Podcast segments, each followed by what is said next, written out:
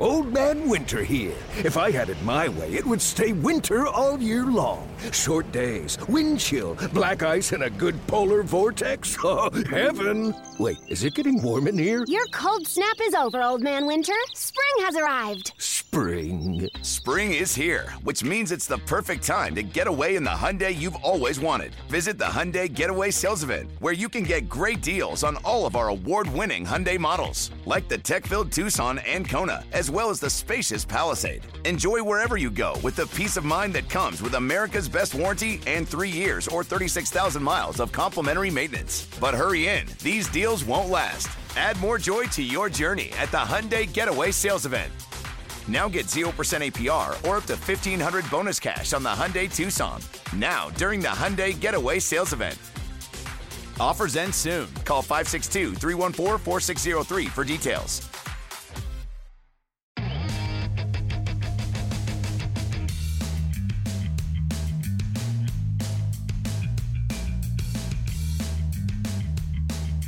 Hey, everybody, welcome to another edition of the MLB Pipeline Podcast. I'm Jason Ratliff here with Jim Callis, Jonathan Mayo, and Sam Dykstra.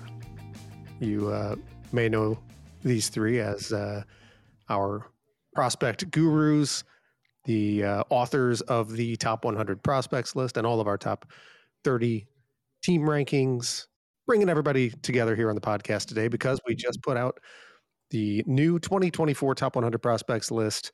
Uh, if you didn't see the show on MLB Network uh, on Friday night, you can go to MLB Pipeline and uh, and find it there. The full show and the post game show. The what do we call that? Pipeline Pipeline's prospect post game. Say that without popping your peas. Impossible. Impossible. So yeah, I mean, we're going to spend uh, pretty much the entirety of this episode digging into that top 100 list.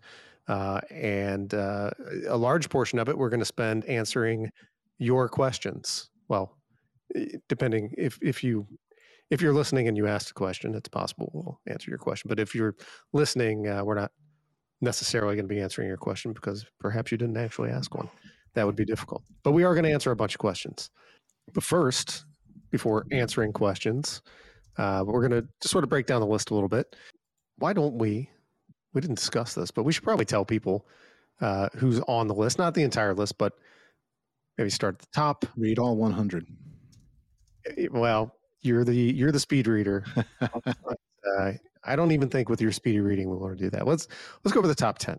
And this will look pretty similar to what we kind of left off uh, where we left off last year. Uh, but it goes Jackson Holliday, Jackson Chourio, this is just the top 100 Jacksons in baseball. Jackson Merrill, no, uh, top 10. Jackson Holliday, Jackson Chourio, Paul Skenes, Junior Caminero of the Rays, Evan Carter of the Rangers. Oh, look, another Ranger, Wyatt Langford, both outfield prospects. Another outfield prospect, Dylan Crews of the Nats.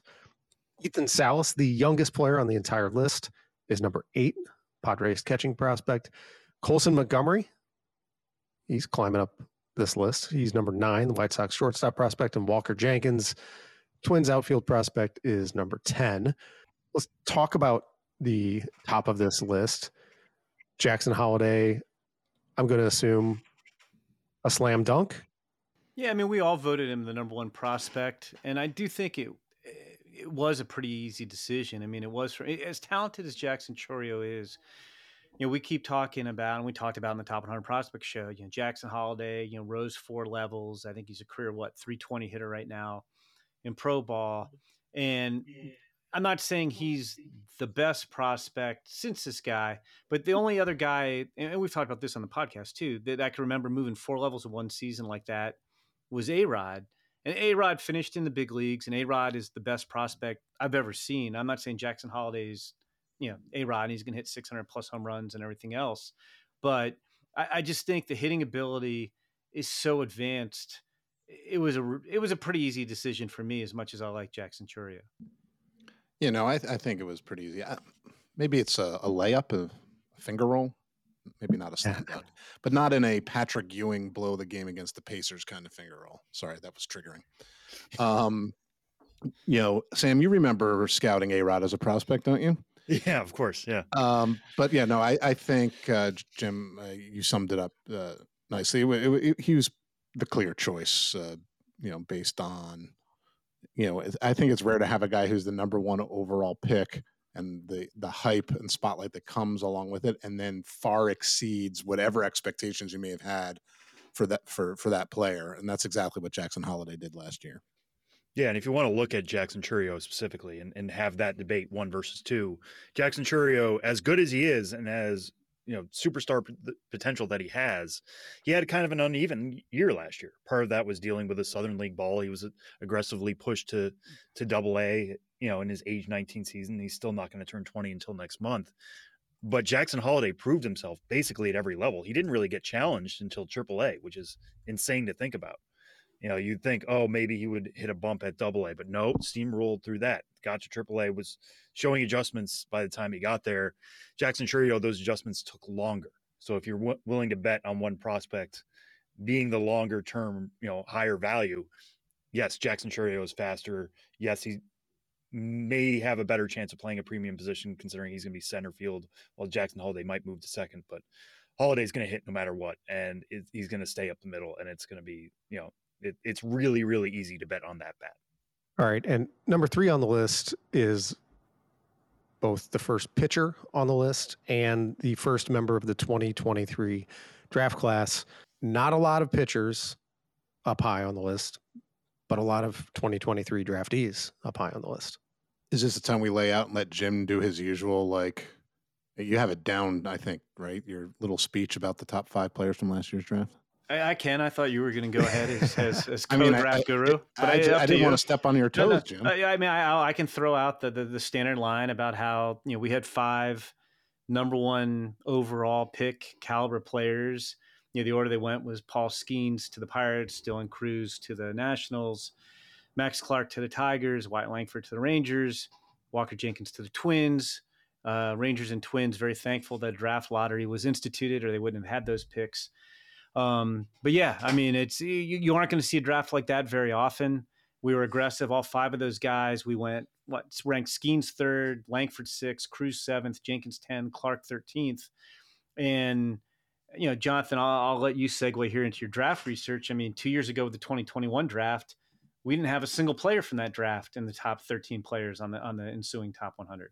Yeah, and I make you do it by the way because I do not have confidence in remembering who took who where in the draft. Um, so that's, that's the, the, only thing I can remember right now. That's it. that's the that's the real reason. But you, you manage like you, you work in the draft lottery. It's uh, it's not often that I call you succinct, but in, in this case, you really you, you really nail it. Um, yeah, it, it we looked at last year's draft class as being one of the best you know that we've seen, and we may you know years from now look at it uh, you know, and talk about the same hushed tones that we do, like the with the 2005 draft or the 85 draft. Um, compared to the last three years, it's not even close. It's sheer numbers. You know, you mentioned the 18 guys that we have ranked. Uh, 14 is the most, you know, over the last few years between the 2022 draft class and the 2020 draft class. We had 11 from the 2021 draft class on the 2022 list and as you pointed out, none you know as, as high. You know, Jackson Holliday was 12th on the 2023 preseason list. Marcelo Mayer was 14th on the 2022 list. We had Spencer Torkelson number three. You know, that's the closest it came, but you know they, they only had four players in the top 30, uh, and uh, that whole thing needs to have a bit of an asterisk, I think, because it was so hard to really evaluate what that draft class was like given the pandemic and how little people played and and things uh, things of that nature. So uh, we thought last year's draft class was unprecedented. We ranked them accordingly. They have to go out and play a full season, you know, uh, you know, a full season of pro ball. But uh, I, am bullish. I remain bullish on what they're going to accomplish this year. I was going to say, I did a quick history note. I was thinking of the two most hyped draft prospects probably you know before recent years were Stephen Strasburg and and Bryce Harper, and I went back and looked, and Strasburg ranked second on his first preseason top 100 list behind Jason Heyward, and Bryce Harper ranked third behind Mike Trout and Jeremy Hellickson. So three three is pretty aggressive ranking for for the history. I, I, don't know if I missed anybody in between those two guys in recent years, but I mean that's that's a very aggressive ranking and on all of them really. Yeah, maybe this is my boilerplate uh, discussion point on the 2023 draft, but we have to remember that this was the college class that was affected by the 2020 draft and how it was short. You know, a lot of these guys could have been signed three years ago. I mean, we don't know who that would have been and what have you, but you know, teams were willing to go more after college guys who they thought they could sign instead of trying to talk somebody out of a college commitment so you look at Dylan Crews going to school, you look at Tommy Troy going to school, Jacob Wilson going to school. Like a lot of these guys went to college and became draft eligible last year. It was a deeper college core than we'll ever have. Maybe you know, knock on wood, we never have a, another five round draft. Um, but yeah, I think that's a big part of why you see a lot of these guys here. That doesn't affect the Max Clarks. It doesn't affect the Walker Jenkins, other than maybe they would have been drafted higher in a different year. Um, but I think it was just a combination of forces. Yeah, so four 2023 draftees in the top 10, which is four times as many as there had been, excuse me, in the previous three drafts combined. Uh, only one in, in Torkelson. All right, so continuing on down the list, um, one guy, I, I, mentioned that Colson Montgomery had climbed quite a bit, uh, but even before you get to him, next up on the list is Junior Caminero. And he's the player who made the biggest jump uh, of anyone who was already on the list last year, right?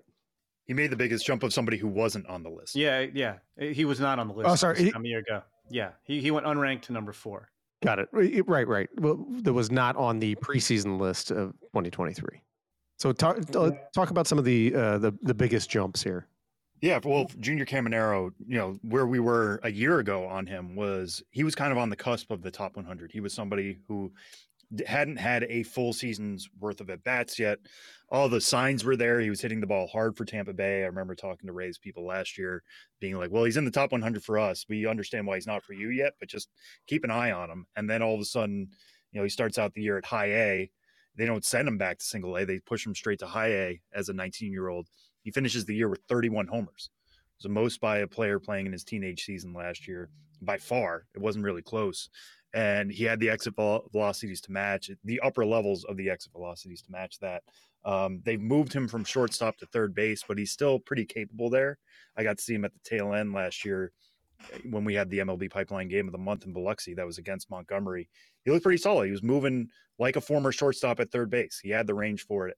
Uh, you know, I I think he's going to start out the year at AAA, but he's still only 20 years old uh, and already has a 30 plus homer season under his belt. So, you know, we're looking at potentially 35 to 40 homers at some point for Junior Caminero. The Rays will find a spot for him. Like he, he's somebody you make room for. That much is evident. And that's why we pushed him as high as we did. You know, there's some debate you because of the impact in the bat. Uh, there's some cases you can make for him as high as number two, but number four is where he lands for now. All right.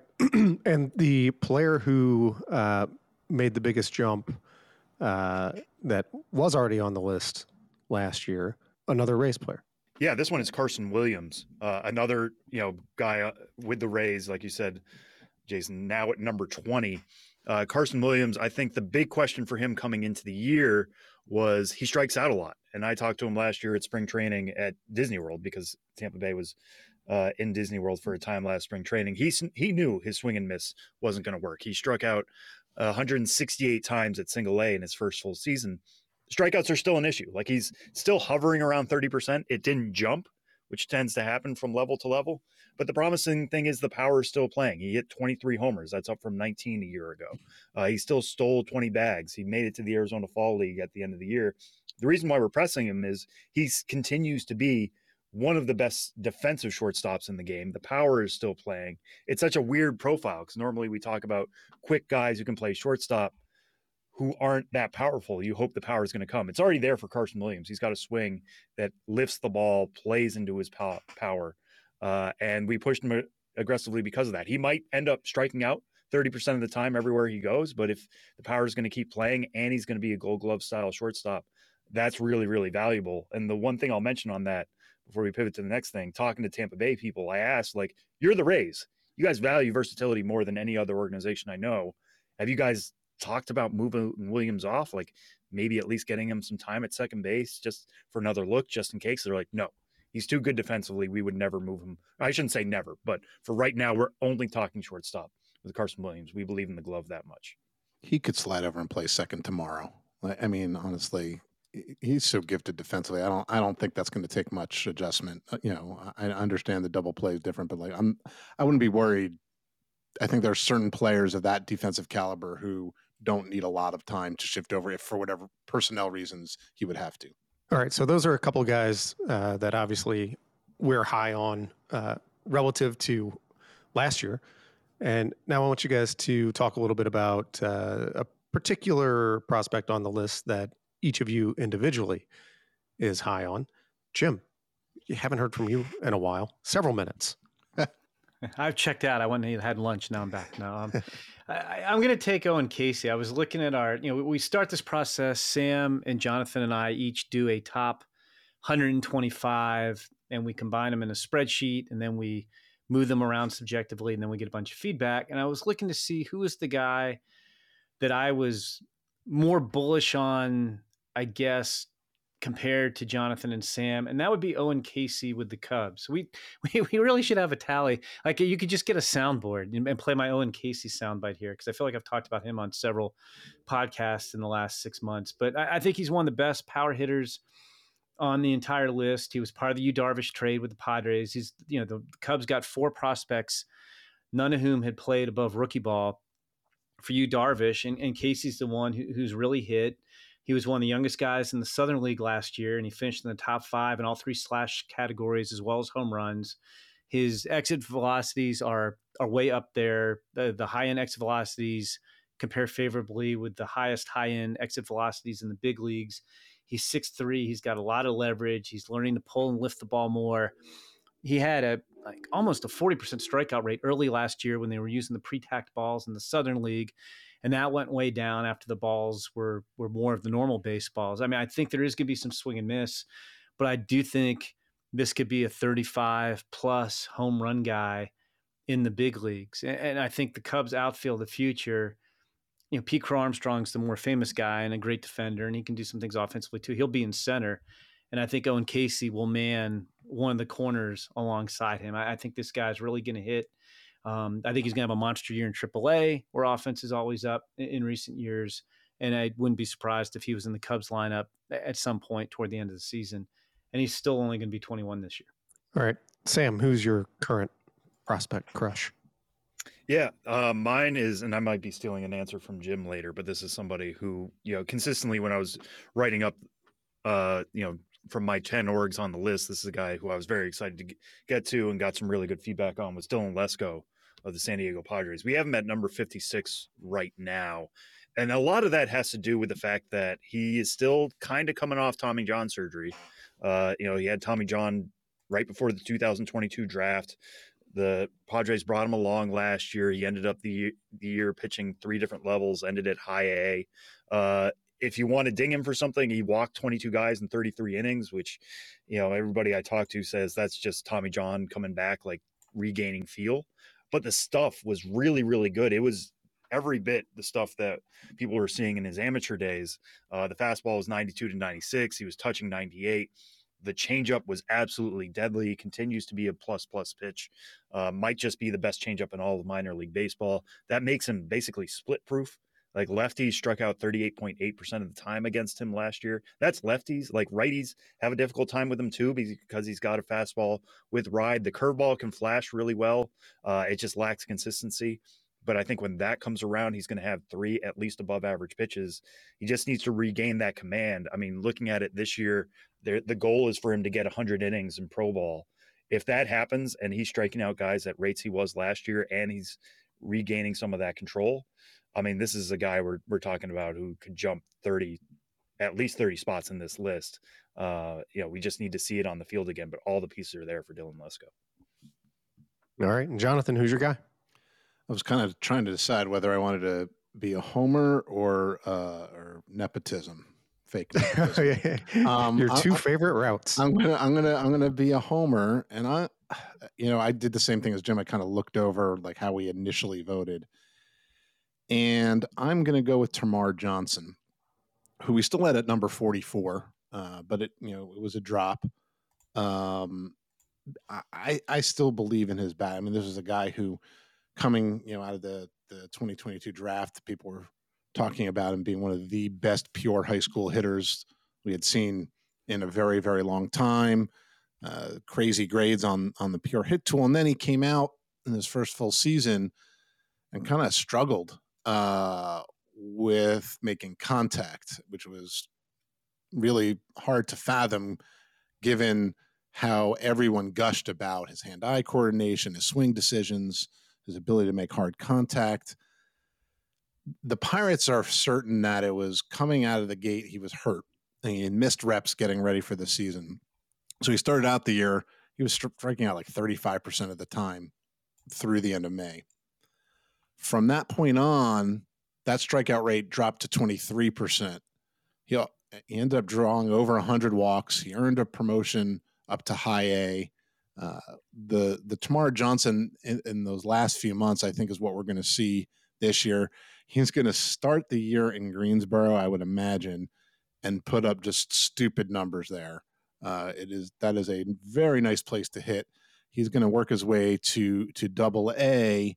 Uh, he doesn't turn 20 until June, and I think we're going to see the the hit and power combination that we thought the Pirates were getting. Uh, so that's the I, I think he's going to kind of move back up uh, up the list after sort of falling down a little bit. We need to see him do it, uh, which is why we moved him down. But I, I think uh, I think he's going to move his way back up. All right, and something that uh, pretty much everyone is interested in. Well, I, I, don't know about pretty much everyone. A lot of people are interested uh, when these lists come out.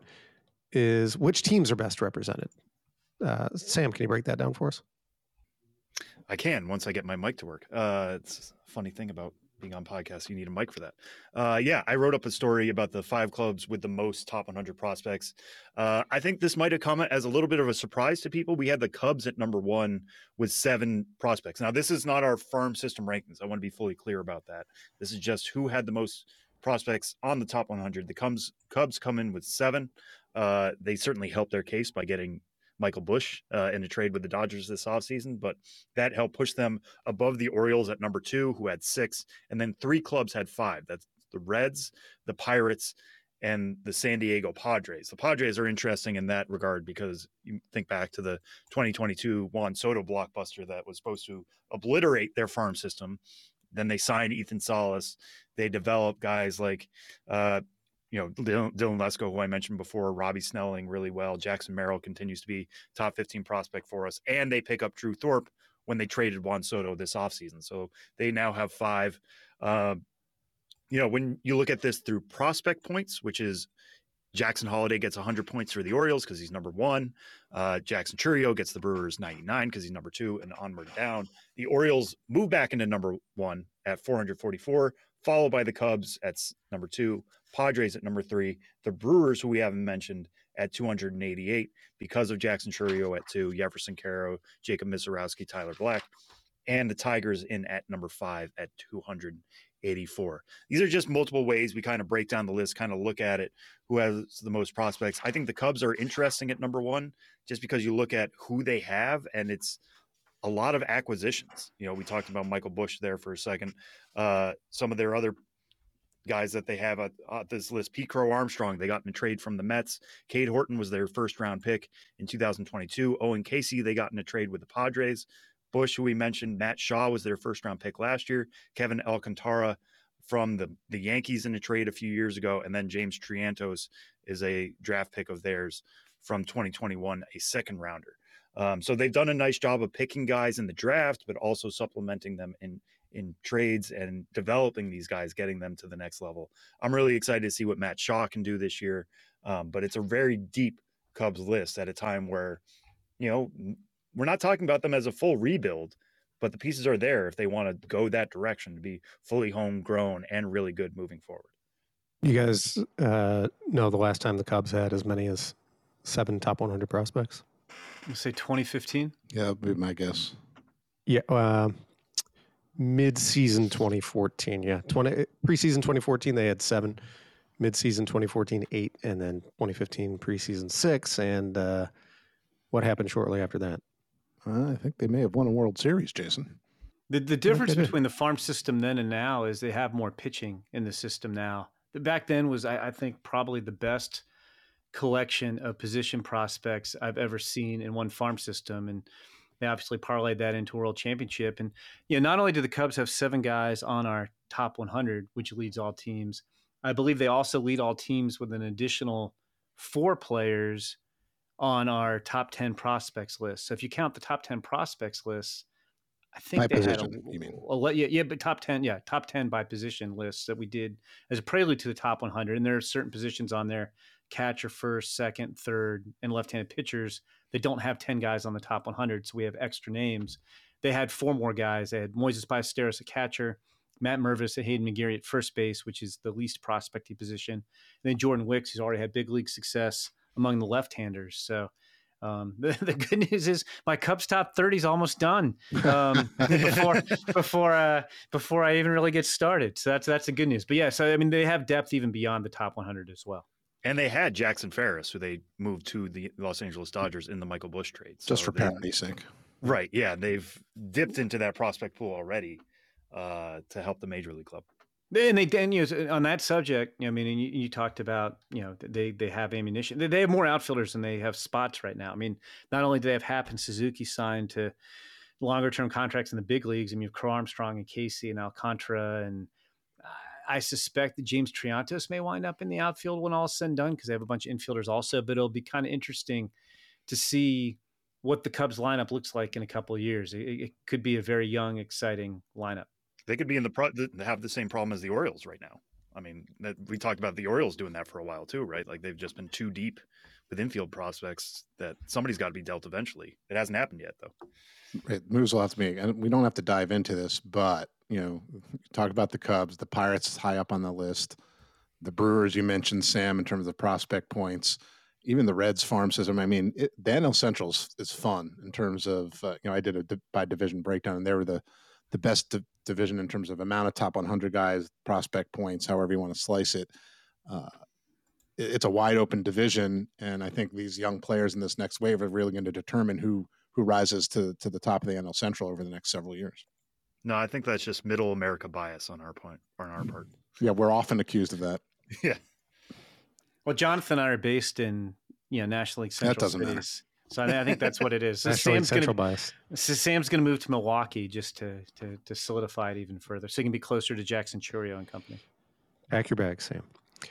All right. While Sam uh, moves across the country, we're going to take a break. When we come back, we're going to answer a bunch of questions about the top 100 prospects list. That's coming up next on the MLB Pipeline Podcast.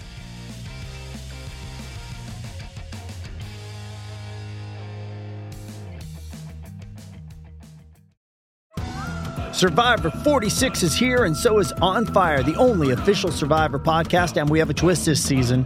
The winner of Survivor 45, Dee Valladares, will be joining us every week. We're going behind the scenes of the biggest moments, the how and the why things happen, and the strategy and analysis you can only get from someone like me, a Survivor winner. Listen to On Fire, the official Survivor podcast, wherever you get your podcast.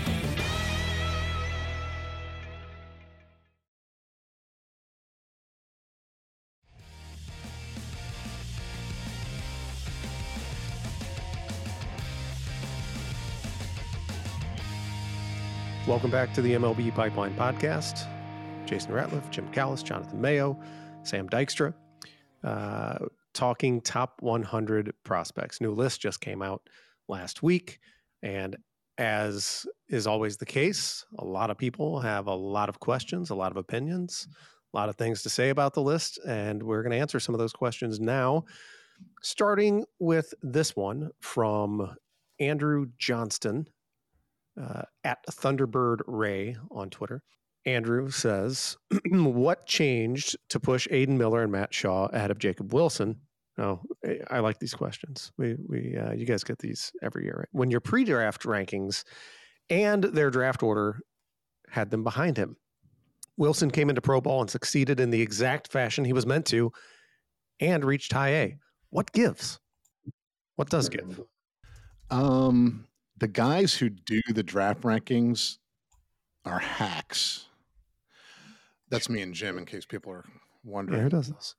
Um, here's the thing this happens every year, as you pointed out. Uh, the draft rankings are not a set in stone situation.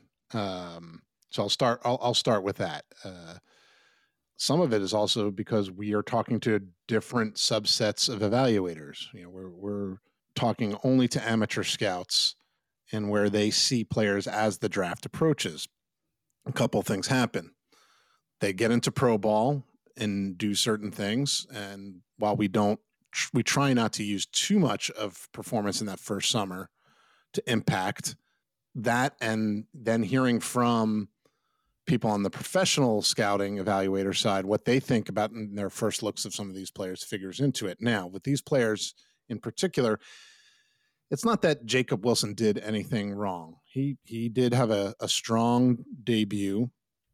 You know, drew a lot of walks as he always does. Didn't strike out like he always does. He had 333 while making it to high A, as he as he pointed out. And the one question about Jacob Wilson, and let me be clear, I'm probably the high guy on Jacob Wilson. I am not overly concerned about impact.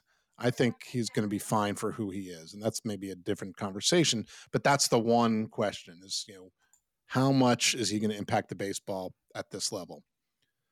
The two players who are now ahead of him, Matt Shaw made it to double A. By the way, if we're going to talk about oh Jacob Wilson did what he did and made it to high A, Matt Shaw made it to double A and showed that he has no problem impacting the baseball and and you know he's super toolsy. He runs. Uh, you know, so that's one reason.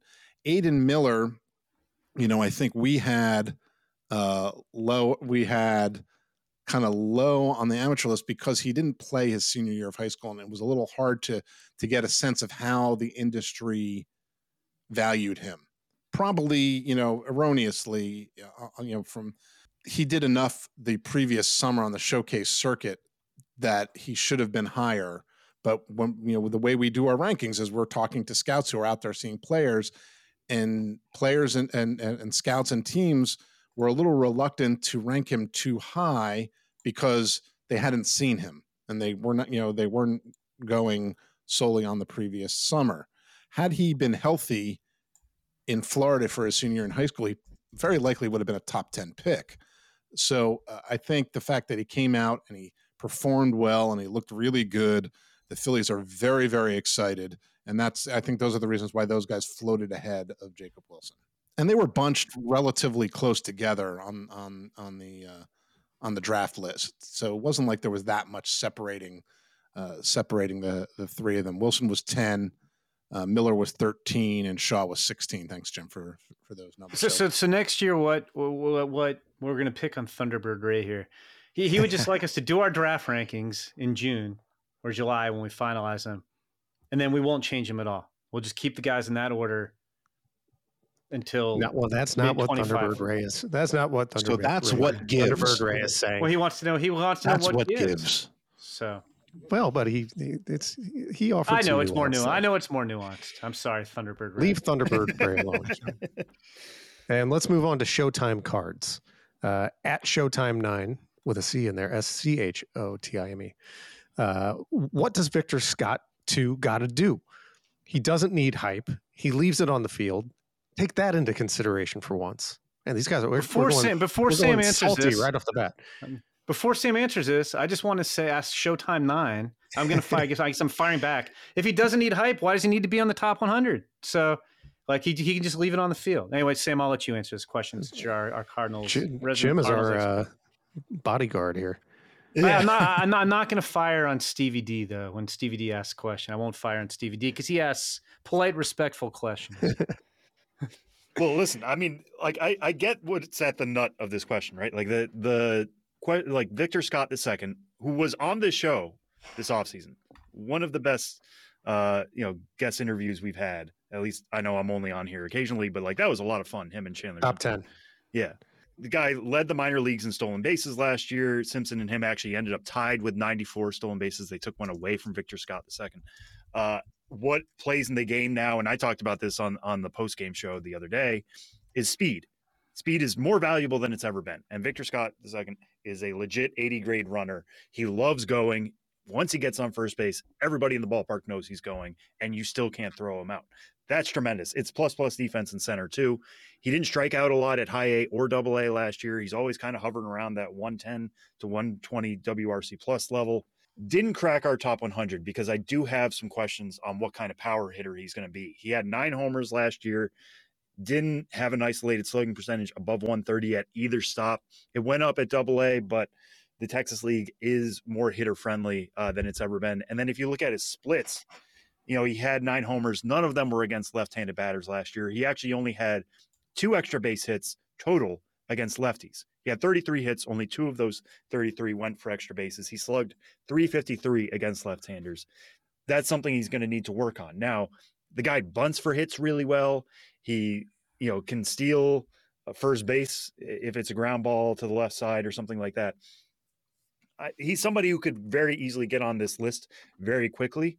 Um, but speed alone, even in today's game, isn't enough to get you on the top 100. Defense alone isn't enough to make that happen he's not quite the five tool player I think a lot of people want him to be, but he's one of the most electric players you're ever going to see on a minor league field, especially. And it wouldn't surprise me if he's the Cardinals, you know, starting center fielder by the second half. I just want to see the power play a little bit more because impact in the ball, as as good as speed is, it does play a huge role in uh, creating value today too. So. Victor Scott II, you could see him on the top 100 very quickly uh, in 2024. He's just off the list for now. He does everything quickly. He does everything quickly. That is fair. When uh, Sam, when you said the word bunt, it like it made me sit up straight. I was, I think that might be the first time that word has ever been used on this podcast. I feel, I feel like we've never said the word bunt. I mean, honestly, maybe this is something whenever, when, and if he does make the top 100, we should just put together a compilation of his bunts. Like they're really good. Yeah, it's there are people out there who like that kind of stuff, and uh, Victor Scott will certainly provide. All right, here comes Stevie D, our old friend, Stevie D, uh, frequent contributor to our mailbag. Uh, we may he may pop up again here later. Mm-hmm. Uh, Stevie D asks, which prospects were the hardest to rank on the top 100 prospects list? Uh, all right, so uh, Jim, again, haven't heard from haven't heard from you in a while. I was getting dessert so after I had my lunch. So now, now I'm back again. But uh, yeah, no, this is a great question because there's there's so many guys who are tough to rank, and I'm going to just pick one. I know I will in an upset. I will just name one. Um, for me, it's Jasson Dominguez. He's just been hard to figure out. You know, most hyped international prospect ever. We, you know, he got off to kind of a slow start last year hit 250 in double A. We knocked him down the top 100. then he seemed like he immediately went on a tear after that. Got up to the big leagues. He homers off Justin Verlander in his first game, hits three more homers in the next seven games. Then he blows out his elbow, his non throwing elbow, and his Tommy John surgery that's going to sideline him for half the season. And, and, he's still tough for me to figure out. You know, you, you can always point to his age. He's young. I mean, he's only 20 last year and he made his major league debut. I think sometimes age is important, but I think sometimes too we we give guys almost too much slack. We're like, oh, he was young for his league, he held his own, blah blah blah, and you know, for all of Jasson Dominguez's prodigious power, which you can see in batting practice, he's got a career slugging percentage of 431 in the minor leagues. There are times where he will look really locked in at the plate and he's making good takes, he's making good swing decisions. And then there's other times where it looks like he's passive and guys are throwing fastballs right down the middle of the plate and he takes them. Eh, you know, I, I talk to scouts. You know, he he does draw walks, but is it is it discipline? Is it passivity? He does strike out. Guy runs well, and you could see him make some nice plays in, in center field. And I've seen him butcher balls at the futures game. I saw him butcher balls in the fall league. And we saw him in the fall league, and, and the fall league stats don't matter a lot, and it's much very much hitters league he had one of the worst seasons of anybody in the fall league last year. He looked kind of tired and worn out and didn't really dominate. So uh, he's just tough for me. You could see him really good. You could see him really bad. I, I don't think we're going to see, you know, well above average tools across the board, which was the initial hype, but it might be solid tools across the board. But again, you could see him one week and he looks like an all-star and you could see him the next week and you're like what am i looking at here so he he to me remains the toughest player. And i it's we, we we're not going to read mean tweets but i got some mean tweets directed at me personally like like you know oh, all dominguez did was hit four homers in eight big league games. So i mean hey that's 81 homer power guys. Why do we only rank him 41st on the list? I don't know. All right. Jonathan toughest prospect in the top 100 for you to rank? There were a few pitchers that were tough for me, but the guy that I'm going to focus on is Tink Hence uh, from the from the Cardinals. The stuff is is real. It's top notch stuff. He has the chance to have three plus pitches, four usable pitches. Uh, he's shown the ability to to miss a ton of bats. It's exciting stuff but there there's a bunch of qualifiers. I remember last not this past fall, but the previous fall, you know, he was in the falling and everyone was excited, except that it was like spotting Sasquatch. You know, he he threw in nine games and eight and a third innings. You know, he came in for an inning, he threw four pitches. You know, he faced two batters, so it was hard to see. And that was coming off of a year in A ball. You know, granted as a teenager, but where he missed a ridiculous amount of bats, commanded the ball well, so everyone was really excited. But he only threw 52 innings. So this last year, you know, he was he was quite good in high A, and not nearly as good in double A. Uh, and you know, there could be a host of reasons for that. Again, super young, way ahead uh, of the curve from an age standpoint. S- still missed a decent amount of bats, but the command wasn't as good. He got hit a lot more. Um, he still you know, you know, only through 96 innings. Now, that's a, a, big step forward from the previous year, and I understand the Cardinals are trying to to be cautious. He, he's never thrown more than 80 some odd pitches in any one outing, so there's just a lot of question marks. Where I still love the stuff, I just don't know exactly what he is, and that made it harder for uh, for me to figure out where he should go on this list. This guy's already got a great name. His real name Markevian Hence goes by Tink Hence, and now you're trying to you're trying to dub him Sasquatch. Too many good names for one. It's player. funny because he's not the biggest guy in the world, so it's an ironic nickname. Uh, sorry, Sam, toughest uh, player for you to rank. Yeah, I mean, Jim's trying to get me to move to Milwaukee, so I guess uh, I will pick a Milwaukee Brewer. That's Jacob Misiorowski. Uh, and I'll, I'll, also steal a Jim line uh, in that Misiorowski might have the most electric stuff in the minor leagues right now, uh, outside of Paul Skenes, who we have it ranked at number three. We have Misiorowski at 33, climbed three levels in his first full season last year, was a second rounder pick of uh, the Brewers last year, or in 2022 rather, struck out 110 batters in 71 and a third innings. They shut him down late with some arm fatigue, but seems like everything should be good to go for 2024, it's really rough control. I mean, especially the higher he climbed, and guys are willing to lay off the stuff. But the fastball can be triple digits. It explodes up in the zone. He really yanks his slider really well. He's got a shorter cutter that plays off the slider. Uh, the curveball can flash pretty good. He has a changeup. He doesn't really need that much. But so if you look at the pure stuff, he should be like ace level potential here but we just don't know he's going to throw in the zone enough. And if he's not getting that chase, then it's tougher to say he's going to be a starting pitcher at all. The comp I've been using is if that doesn't work, I honestly think he could be the right-handed version of Josh Hader, which we just saw Josh Hader sign a massive deal with the Astros. Relievers are have never been more valuable in baseball, so like there's still something to be said for Misiorowski's floor, pushing him onto the top 100 and pushing him into the top 50. But his ceiling is immense, so trying to balance all that was really tough for us because you could, if you think he's a reliever, he's probably in the bottom 50. If you think he's a no doubt starter, he's probably in the top 20.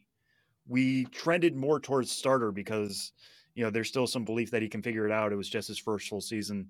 Maybe he can iron out some of those concerns. Um, but he could either go gangbusters this year or tumble a little bit more if it looks like he's definitely headed to the pen. All right, let's uh, let's answer one more here before we take a break. P Knows Ball uh, asks which Astros prospect has the best chance to make the top 100 list next. Astros, the only team without someone on this list. Is that why? Is that why we're asking that question this way?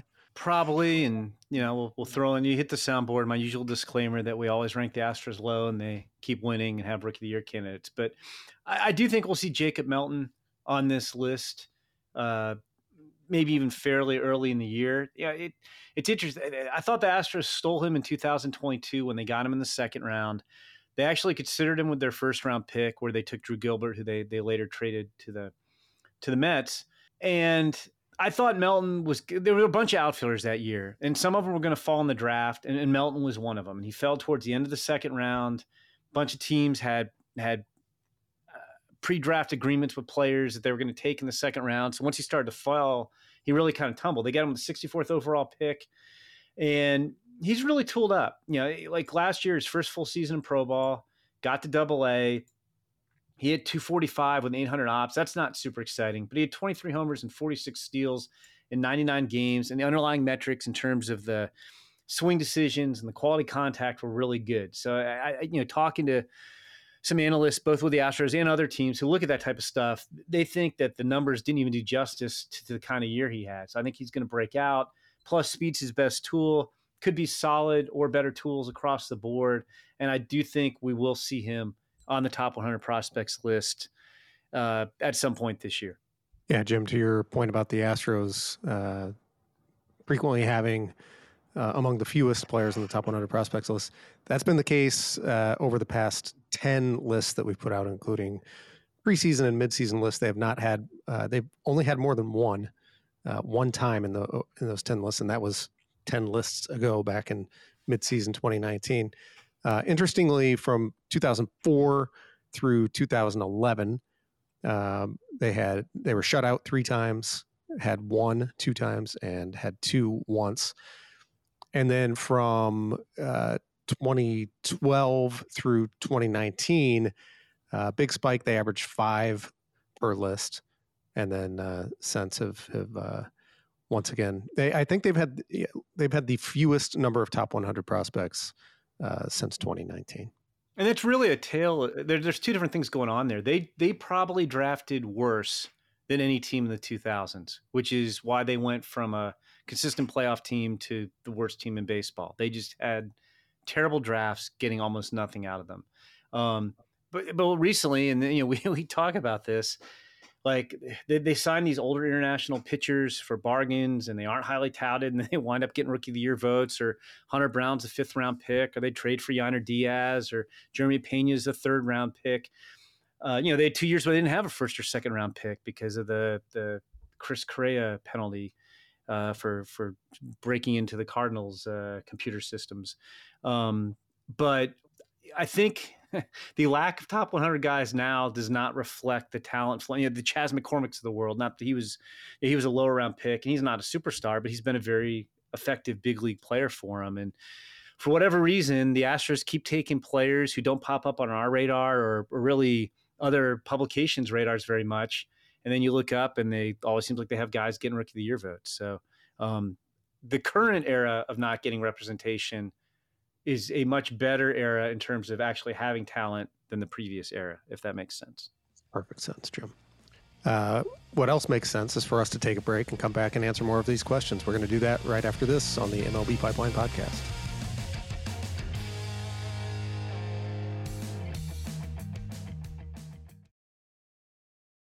It's only a kick, a jump, a block. It's only a serve.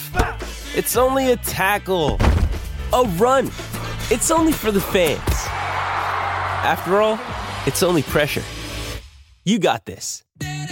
Adidas.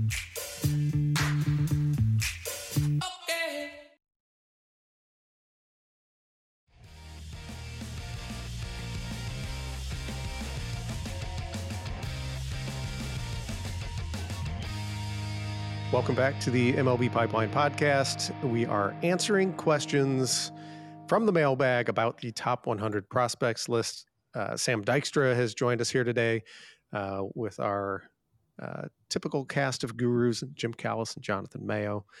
I'm Jason Ratliff, not in the guru category. Uh, we have a question here. Short. Well, uh, all right. We, we have a question here from Aaron Burkhart. Uh, another salty one. Bring it. Shan- he doesn't even he doesn't even use the first name.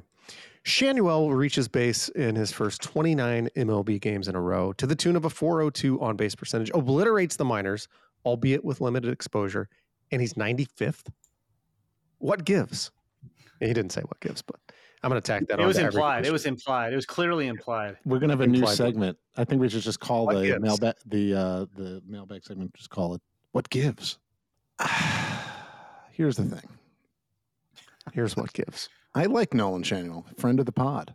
Um, you know, we really good interview. I, I like how he goes about things, but you know, just because he had a high on base percentage during his time in the big leagues doesn't mean that he's belongs higher on a list. You know, I think that the Angels have done a very good job lately of identifying advanced players and getting them to the big league, getting them to the big leagues uh, quickly, and them having some success. Zach Neto, you know, held his own. Uh, the fact that Nolan Schanuel got to the big leagues last year, you know, weeks after, uh, you know, what about a month after being drafted is is amazing. We talked about the limited exposure, right? 109 big league at bats. Um, you talk about the on base. You did not mention the fact that he slugged 330 and hit one homer. And I don't want to like I, I don't want to sit here and like pick apart Nolan Schanuel. I think he's going to be a good major league hitter, and I do think the power is going to come. And he knows uh, that that is the area of his game that he needs to work on. The power showed up at Florida Atlantic. Um, you know, he had 19 homers in, in an otherworldly junior year that launched him into the first round in the first place. But you know, he has had a grand total of 183 professional at bats. So it's just, you can't go based only on that. And the one thing that he has not done is impact the baseball at any level, right? He had one homer in 97 plate appearances uh, in the minors, he had one homer in 132 plate appearances in the big leagues. Like I said, I think it's going to be there. Just uh, we're not convinced enough to run him up uh, the list just based on the fact that he got on base in every game he played, and and and you know that gives him a very very high floor. I think he is going to be a solid big league performer, but it, until he shows that he can impact the ball, it's going to be a tough profile first base, which is the only spot he can you know play defensively in the in the big leagues. That's what gives. My new tagline. nice. All right.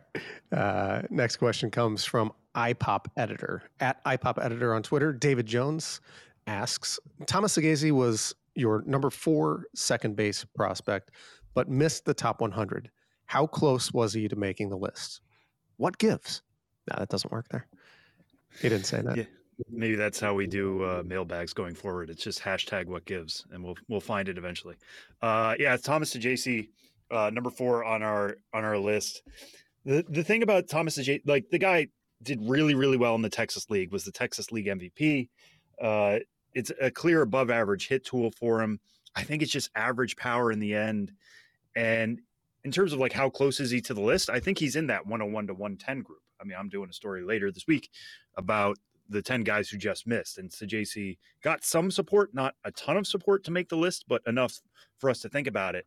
And you know, the toughest thing to do in baseball is is hit really well. He's a career 298 hitter in the minor leagues. He slugged 530 last year, 26 homers, which was a career high for him.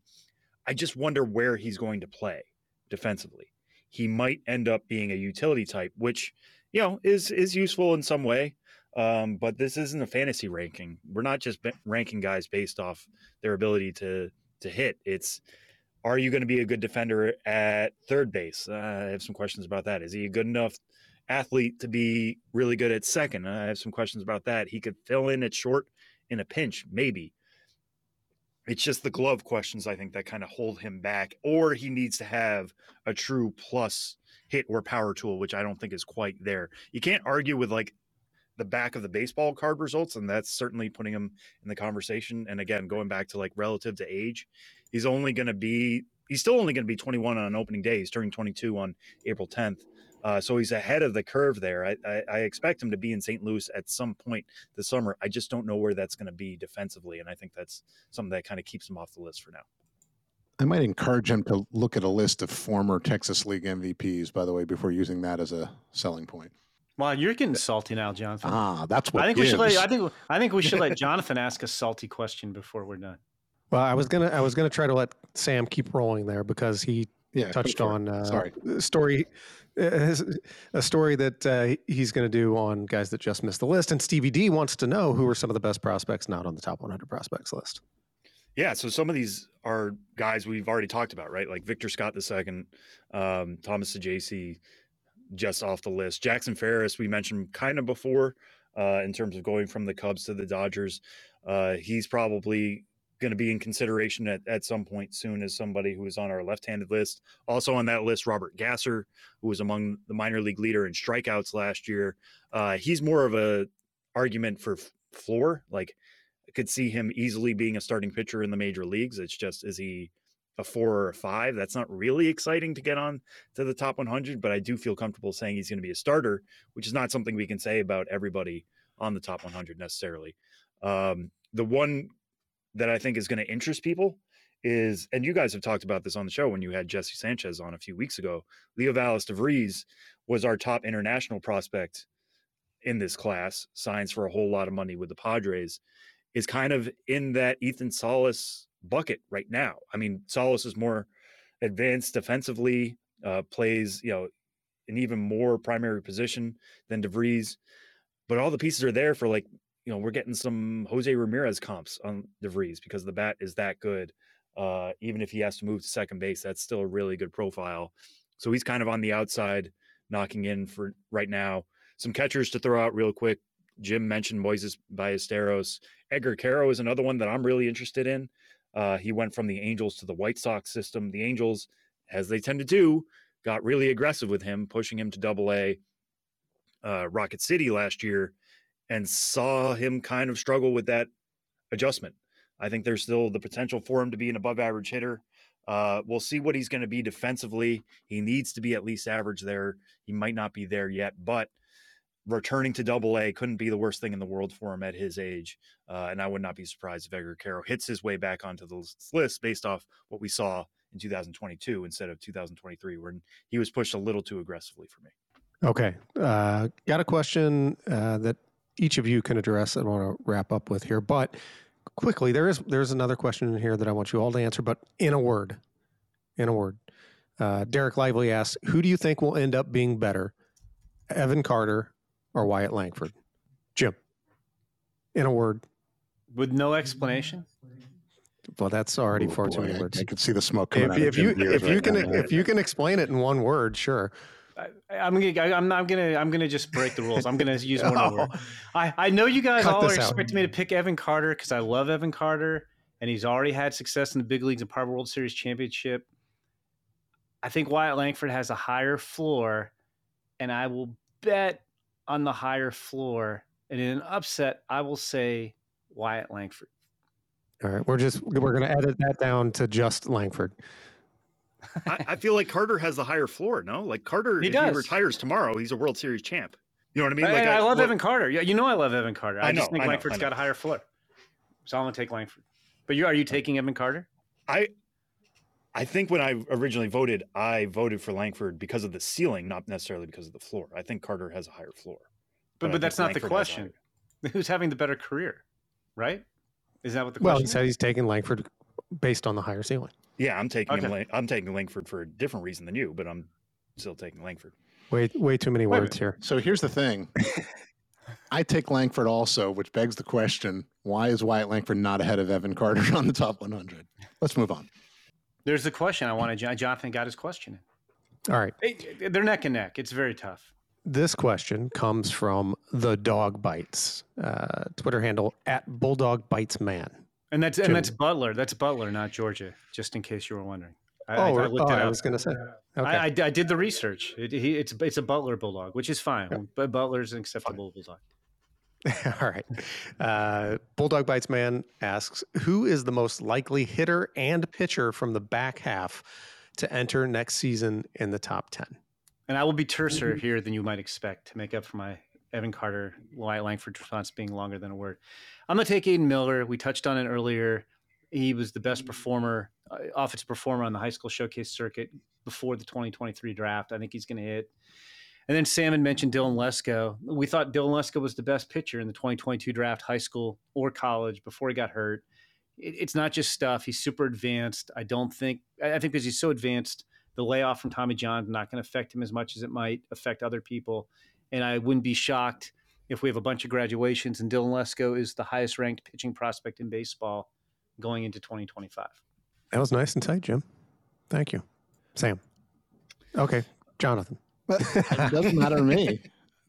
Um, Jonathan, go. You look ready. Uh, sure. Uh, I'm going to take Matt Shaw, who we talked about uh, as, as my hitter. I just, you know, he, he super advanced. He's got a lot of tools, uh, more than enough power he can run. I, I think he may end up playing third base in Chicago, uh, maybe at some point this year, even. So uh, I think he can make a huge jump up because of his performance.